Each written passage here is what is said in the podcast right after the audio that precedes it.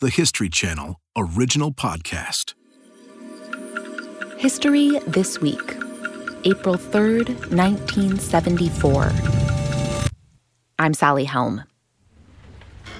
It's evening in Guin, Alabama, and the Alexander family has been holed up in their basement for hours. Betty and Branford Alexander are sitting with their pregnant daughter and son in law and grandchildren. Branford's elderly mom is in a rocking chair. There's a storm raging outside, and they know there might be a tornado coming. After a while, Branford goes upstairs to check on things, and then Betty hears him yell, Everyone needs to take cover in the basement. Just as he reaches the top of the basement steps, coming back to join them, the electricity goes out. The family makes their way to a back closet with a flashlight. Then they hear breaking glass and the roar of a storm. Betty later recounts the story to a writer named Charles Jordan. She says they could feel a terrible pressure in their ears, and the kids were crying, and there was the sound from outside of trees falling on the house. It felt to Betty like they were in there three or four minutes, but she later learned it was just 16 or 17 seconds. When it's over, she says, it seemed as if we had lost our hearing and everyone was confused. But they're okay. No one in the family has been hurt. One of her daughters goes out to sweep up the broken glass. Many of the Alexanders are barefoot. And then they walk upstairs. It's a scene of devastation. One family member puts it simply the house is gone. This is a scene playing out all across Alabama and across 12 other U.S. states. A group of some 33 thunderstorms hit today and have caused an unprecedented outbreak of nearly 150 tornadoes. It is, at that point, the largest tornado outbreak in the nation's history. It was the first outbreak that was so bad that we gave it a special name, super outbreak it set the benchmark for just how bad things could get. Today, the tornado super outbreak of 1974. Why did so many deadly tornadoes hit on this one day? And how did it spur life saving changes that are still with us decades later?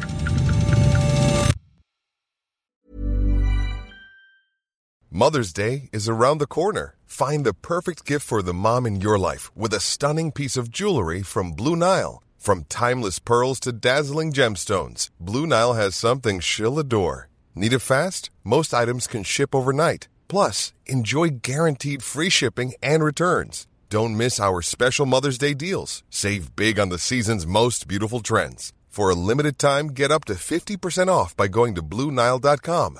That's Blue Bluenile.com. Scientists who study the weather are kind of in the business of predicting the future. When Greg Forbes was a kid, he thought this seemed magical. What the weatherman said changed the way he and his family lived their lives. If it was a sunny day, my mother would hang clothes outside on a clothesline to dry instead of using the dryer. I figured that, well, I can go and make forecasts and people can use those to plan their daily lives. So when he grows up, he studies meteorology at Penn State and at the University of Chicago. And eventually, he gets especially interested in severe weather. It's nice to know about sunny days so that you can hang your laundry out, but knowing when a tornado is coming can save your life. Forbes would go on to serve as severe weather expert for the Weather Channel for 20 years. We also talked to another meteorologist for this story, Professor Jeff Trapp. He teaches atmospheric science at the University of Illinois. And he remembers his mom used to take severe weather predictions really seriously. My late mother, I used to tell her that I blamed or thanked her for this because when I was a kid, whenever there were any kind of hints of severe storm events, would immediately be ushered down into the basement and told to stay into the basement until everything was over. And so I told her that uh, I wanted to know what I was missing. So he grew up to study storms, including tornadoes. Now, he knows exactly what they are. By definition, a tornado is a violently rotating column of air in contact with the ground. A tornado comes along with a thunderstorm. You've seen these thunder, lightning, and often wind. If that wind gets going in just the wrong way, a thunderstorm can start spinning. And if that happens, it can sometimes cause a tornado that column of rotating air that extends down out of the clouds. Professor Trapp told us they don't always look like that spinning gray funnel you might imagine. Sometimes the, the funnels are fairly transparent because they haven't picked up much debris. Sometimes they're relatively narrow, especially during the latter stages of the tornado. And sometimes they have a shape of wedges and stovepipes, and meteorologists give all kinds of names to them. Now, not all tornadoes are created equal. Some of them don't cause much damage at all. But if the winds become really strong, then tornadoes can tear buildings apart. They can also pick up objects right off the ground and carry them along in the air.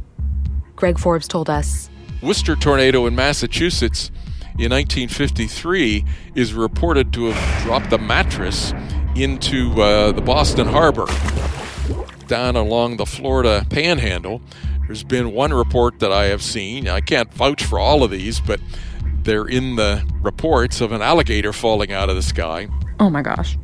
Cars, farm animals, mobile homes can be swept up in a tornado and dropped a ways away. Sometimes this causes strange, fantastical occurrences like alligators falling out of the sky. But of course, it can also be really dangerous, even deadly. Back in 1974, we could detect and predict these dangerous storms, but the technology for doing that wasn't great. Meteorologists used relatively crude radar technology to basically get a picture of the growing storm.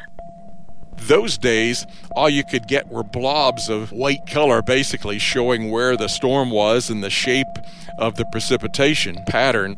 It often looked like a little fish hook or a little swirl. And there were a lot of those on April 3rd, 1974.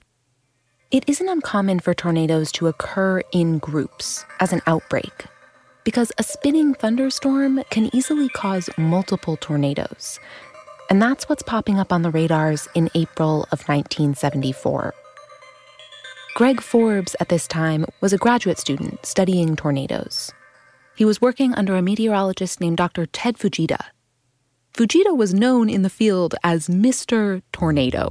Because he had done so many studies, he was intense, he was meticulous, he was a workaholic. He'd seemingly worked 24 hours a day.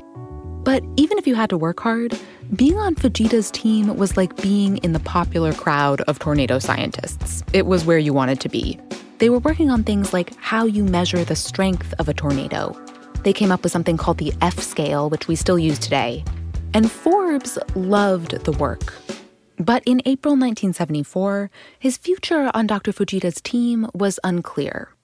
There hadn't been a major tornado in years, and Fujita's funding was dwindling. So on April 3rd, Forbes was actually in an interview for another job to study hurricanes. And in the middle of that interview, in came Ed Pearl, one of our meteorologists, and he said, Sorry to interrupt, but you might want to see this. Come to the roof. There's a rotating thunderstorm that's right over the building. And so, going opposite to what we tell all the public to do, we all ran to the roof instead of to the basement. And indeed, there was rotating thunderstorm there. There were hail then fell to the size of golf balls. And Dr. Fujita had his wife collect some of that to have a cocktail on the rocks later in the evening. At this point, it wasn't clear just how bad the storm was going to be. But scientists are definitely expecting some kind of tornado activity on this day. There's a dangerous storm system moving eastward across the central part of the United States. So after they run up to the roof, these meteorologists go back down to their office to follow the weather. Watching the weather maps, watching the teletype, listening to the radio, watching television, to see accounts of the tornadoes coming in. It was kind of like a sports player getting, uh, you know, the getting nervous tension uh, before the big game. This was a big game for the meteorologists. Weather scientists all across the country are tracking these storms. Forbes had seen that potentially dangerous storm in Chicago, and there were also really intense thunderstorms building in places like Georgia and Tennessee. As the day goes on, storms develop in Indiana, Alabama, and elsewhere. The weather conditions are perfect for tornadoes because of the way temperature is working and the way the wind is blowing. And indeed, scientists in these states begin to see those telltale hook shapes popping up on their radar. They immediately try to get the word out to the public so that they can take cover. The people working at the weather station will run to a teletype, which is basically a typewriter. That were clickety clacking out at about 80 characters per second, I guess, one line at a time.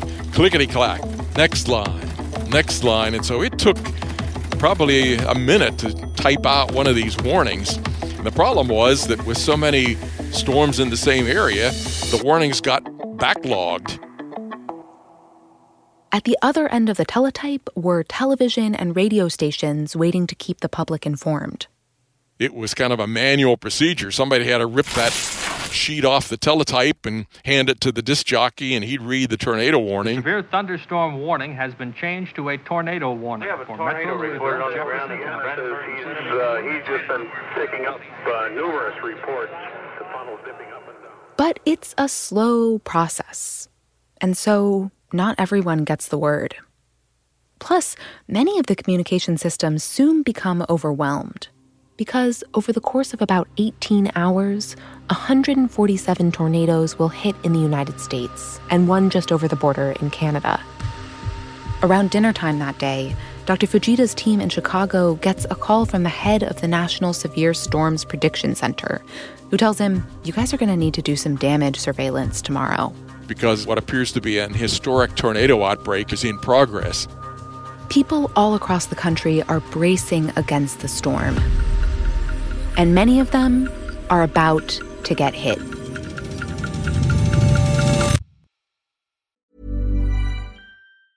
When you're ready to pop the question, the last thing you want to do is second guess the ring. At Bluenile.com, you can design a one of a kind ring with the ease and convenience of shopping online. Choose your diamond and setting. When you find the one, you'll get it delivered right to your door. Go to Bluenile.com and use promo code LISTEN to get $50 off your purchase of $500 or more. That's code LISTEN at Bluenile.com for $50 off your purchase. Bluenile.com code LISTEN. On April 3rd, meteorologists are watching this storm with their radar and getting the word out with their teletypes. But for a lot of regular people on the ground, this starts out as a pretty ordinary afternoon. In towns across northern Alabama, for example, a lot of people would have just felt hot. It was humid with midsummer temperatures, even though just a few days earlier it had been freezing. People are probably complaining about this as they hole up in air conditioned rooms. And meanwhile, above them, cold air sat on top of the hot, moist air near the ground, which meant that conditions were ripe for a big thunderstorm. As people head home from work, they can see those storms building in the sky. And all day long, they've been hearing tornado warnings and alerts. Some people take them seriously, but others probably think, eh, we've heard all this before. Betty Alexander and her family in Guin are definitely keeping tabs on the weather. They'd been on the edge of a big tornado in Guin back in 1956, so they know these things can be serious. They cook dinner and then hunker down in the basement until the tornado hits. As the Alexanders shelter in that back closet, they're having an experience that families all across the country are having tonight. You could hear the debris hitting the buildings, and then you could hear the, the tearing apart of the buildings. It doesn't just immediately tear apart the whole building, it's sort of a cascade of failure. Takes the roof off, and then the walls begin to collapse or get broken down. The tornadoes on April 3rd tore through homes, farms, businesses with winds stronger than an atomic blast. They snapped centuries old trees like toothpicks. They crushed one of the world's largest power plants, which was located in Alabama on the Tennessee River. One news reporter saw the tornado from his car. He jumped out and hid in a roadside ditch. He later described the storm, quote, "It was like something out of the Old Testament, a pillar of clouds, black, majestic, and ominous." Professor Trapp told us it would have been, for many people, like nothing they'd ever seen before.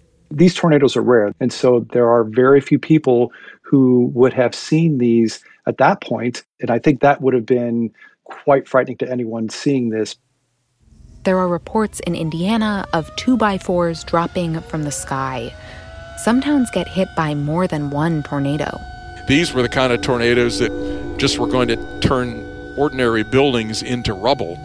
The foundations were swept clean, the house was just individual chunk sized pieces of wood that were tossed sometimes, you know, a half mile or more downstream from where the building had been. So it was a nightmare for the people, that's for sure. The Alexander family in Guin emerges from the basement to see that their house has been destroyed. Thankfully, they're all okay. But soon, a neighbor comes running over to them saying that a little boy has been blown into the Alexander's yard and he needs help. They carry him to the couch in the basement. His face is covered in dirt and blood. They clean him up as best they can, and he's okay. But his mother and his aunt, they soon learn, have been killed. All night, rescue squads are coming through Guin trying to help the wounded. Sirens are sounding all across the US. By the time the sun rose on the morning of April 4th, 148 tornadoes had landed, spreading from Michigan and Western Ontario down through states in the Midwest and Southeast, even as far as New York. Estimates of the damage vary, but some place the number as high as $4 billion.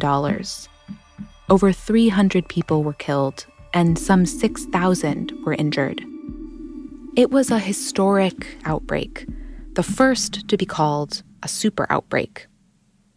The next morning, people begin the hard work of putting their lives back together. And meanwhile, meteorologists like Greg Forbes still have a job to do. Dr. Fujita told the students and staff that everyone should come in early the next morning, and we would have to charter some high winged small aircraft to fly around in to document it. There's a lot they can learn from documenting the damage. After a day of prep, Dr. Fujita splits everyone into teams. Forbes and the two other graduate students go up in a small plane with a pilot. None of the students had done this kind of work before. So it was baptism by fire, if you will. Here we've got what turns out to be the worst tornado outbreak in United States history at the time, and we have to sort of try to document it before they get out there with the bulldozers and start cleaning everything up. The students try to map a tornado's path by following its tracks. Some of it was pretty easy to see. It was over these fields of corn stubble, and you could see the path marks. And of course, you could see the debris where it hit buildings. They're flying at practically a 45 degree angle so that the photographer can get good photos. It's a little harrowing. In fact, one of the students starts to feel sick, so they have to make a quick emergency landing on a grass landing strip to settle his stomach. And once they're there, the pilot says, Boy, it's kind of soggy down here. And uh, boy, there's a barn and power lines down at the end. So he says, Well, boys, I'm not sure we're going to be able to take off. We're pretty heavy with four people in this plane. Are we going to go for it? Or are we going to call a tow truck? Whew. We all looked at each other, and there wasn't a one of us. We'd have sooner died at that point than have to call Dr. Fujita and tell him that on this first day out of our historic tornado damage survey that we weren't going to be able to do our mission. They take off again, clear those power lines by about three feet. It probably, in retrospect, was an even more uh, harrowing flight than, than it seemed like at the time, but it was an adventure. And the damage surveys do yield some interesting data. Dr. Fujita spotted some damage patterns on the ground that didn't look like they were tornado patterns. It looked like the air was coming down and then fanning outward in kind of a starburst outward pattern. That wasn't a classic tornado damage pattern. People thought of tornado wind as going up and in, not down and out. And so it led him to begin to hypothesize that there were some of these narrow little, what he called microbursts, these are small downbursts of air that we now know often come along with thunderstorms. And Dr. Fujita thinks it might be that these microbursts help trigger the start of more tornadoes during this super outbreak. Not everyone agreed with that reading of the evidence. Some people didn't think microbursts existed. But then, not very long after the super outbreak, along came a crash at JFK Airport in New York in June 75, and the airline asked him to investigate that, and he looked at the data, and sure enough, he was able to detect these little puffs of microburst downdrafts that were coming down to the ground. He believed these microbursts caused the crash, and later data helped prove it. So, that original data from the 1974 tornado outbreak helped lead to discoveries that had a big impact on pilot training how to detect and avoid microbursts. Since that crash in 1975, there's only been one recorded crash in the US where microbursts played a role. The super outbreak also had a big impact on weather science. It was a monumental event in terms of allowing us to get from where we were then to where we are now. The super outbreak helped spur funding and research that ended up really advancing things like radar technology. Today, we can see tornadoes much more clearly. They're not just those white blobs on the screen anymore. Now, we can see the whole rotating storm with much more clarity and in color, which helps us understand the severity of the storm. And we can see tornadoes coming sooner, give people more notice. The 1974 tornadoes also helped lead to improved communications so that the word could get out faster. People started using specific weather radios to get their severe weather information, which made a big difference in how much warning they had. Today, smartphones can obviously do that for us. And all in all, we're in a much better position now when it comes to tornado warnings. Of course, we still have had deadly tornadoes since, even with the latest technology. But the advances we've made came about partly as a result of this huge 1974 storm. And in general, Forbes reminds us weather prediction technology today is pretty incredible. Then you were lucky if you could predict the weather for today and tomorrow. Now we come to expect almost perfect forecasts five or six or seven days in advance which is part of what brought him to meteorology in the first place. That amazing ability to predict the future and save lives.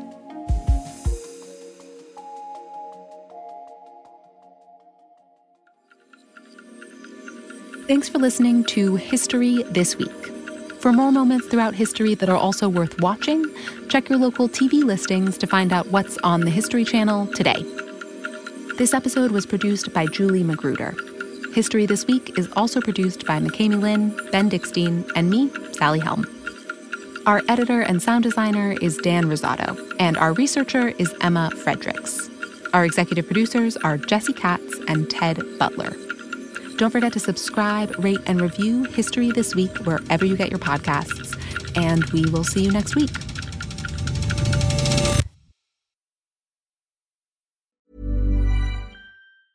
Hey, it's Danny Pellegrino from Everything Iconic. Ready to upgrade your style game without blowing your budget? Check out Quince. They've got all the good stuff shirts and polos, activewear, and fine leather goods, all at 50 to 80% less than other high end brands. And the best part? They're all about safe, ethical, and responsible manufacturing. Get that luxury vibe without the luxury price tag. Hit up quince.com slash upgrade for free shipping and 365 day returns on your next order. That's quince.com slash upgrade.